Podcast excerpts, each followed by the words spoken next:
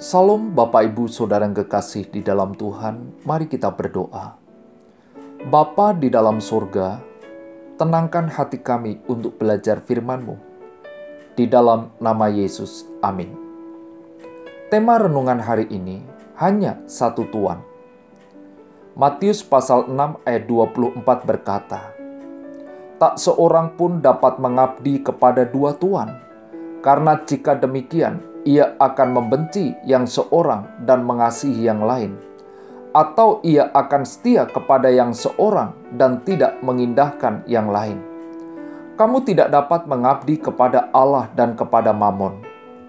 Arti kata Tuhan adalah orang tempat mengabdi, orang yang memberi pekerjaan, majikan, kepala, pemilik atau empunya sebutan kepada orang laki-laki bangsa asing atau sebutan kepada orang laki-laki yang patut dihormati.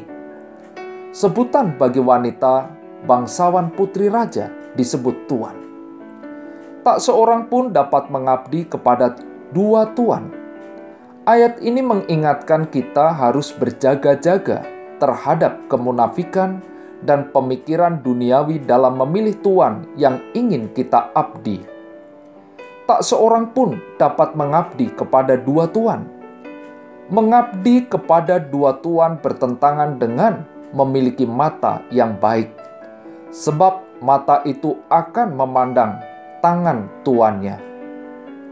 Mazmur 123 ayat 1 dan 2 berkata, Kepadamu aku melayangkan mataku, ya engkau yang bersemayam di surga Lihat seperti mata para hamba laki-laki memandang kepada tangan tuannya, seperti mata hamba perempuan memandang kepada tangan nyonyanya. Demikianlah mata kita memandang kepada Tuhan, Allah kita, sampai Ia mengasihani kita.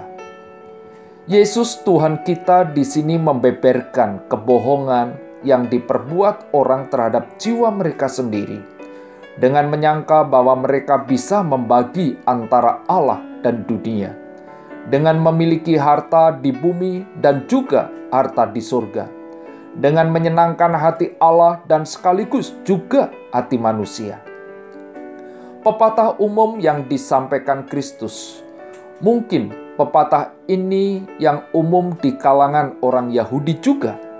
Tak seorang pun dapat mengabdi kepada dua tuan apalagi dua ilah. Sebab perintah-perintah mereka pada satu atau lain waktu akan saling berlawanan dan bertentangan, dan kepentingan-kepentingan mereka akan saling bertabrakan.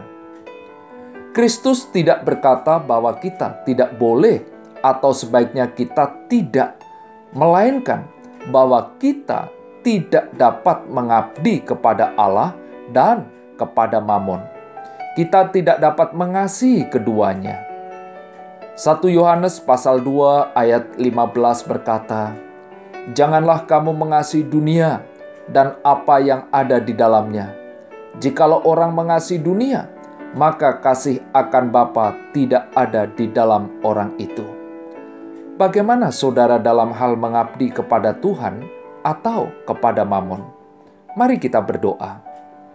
Bapa di dalam sorga, melalui firman-Mu mengingatkan kami bahwa hanya satu Tuhan yang kami sembah, yang kami layani, dan kami muliakan.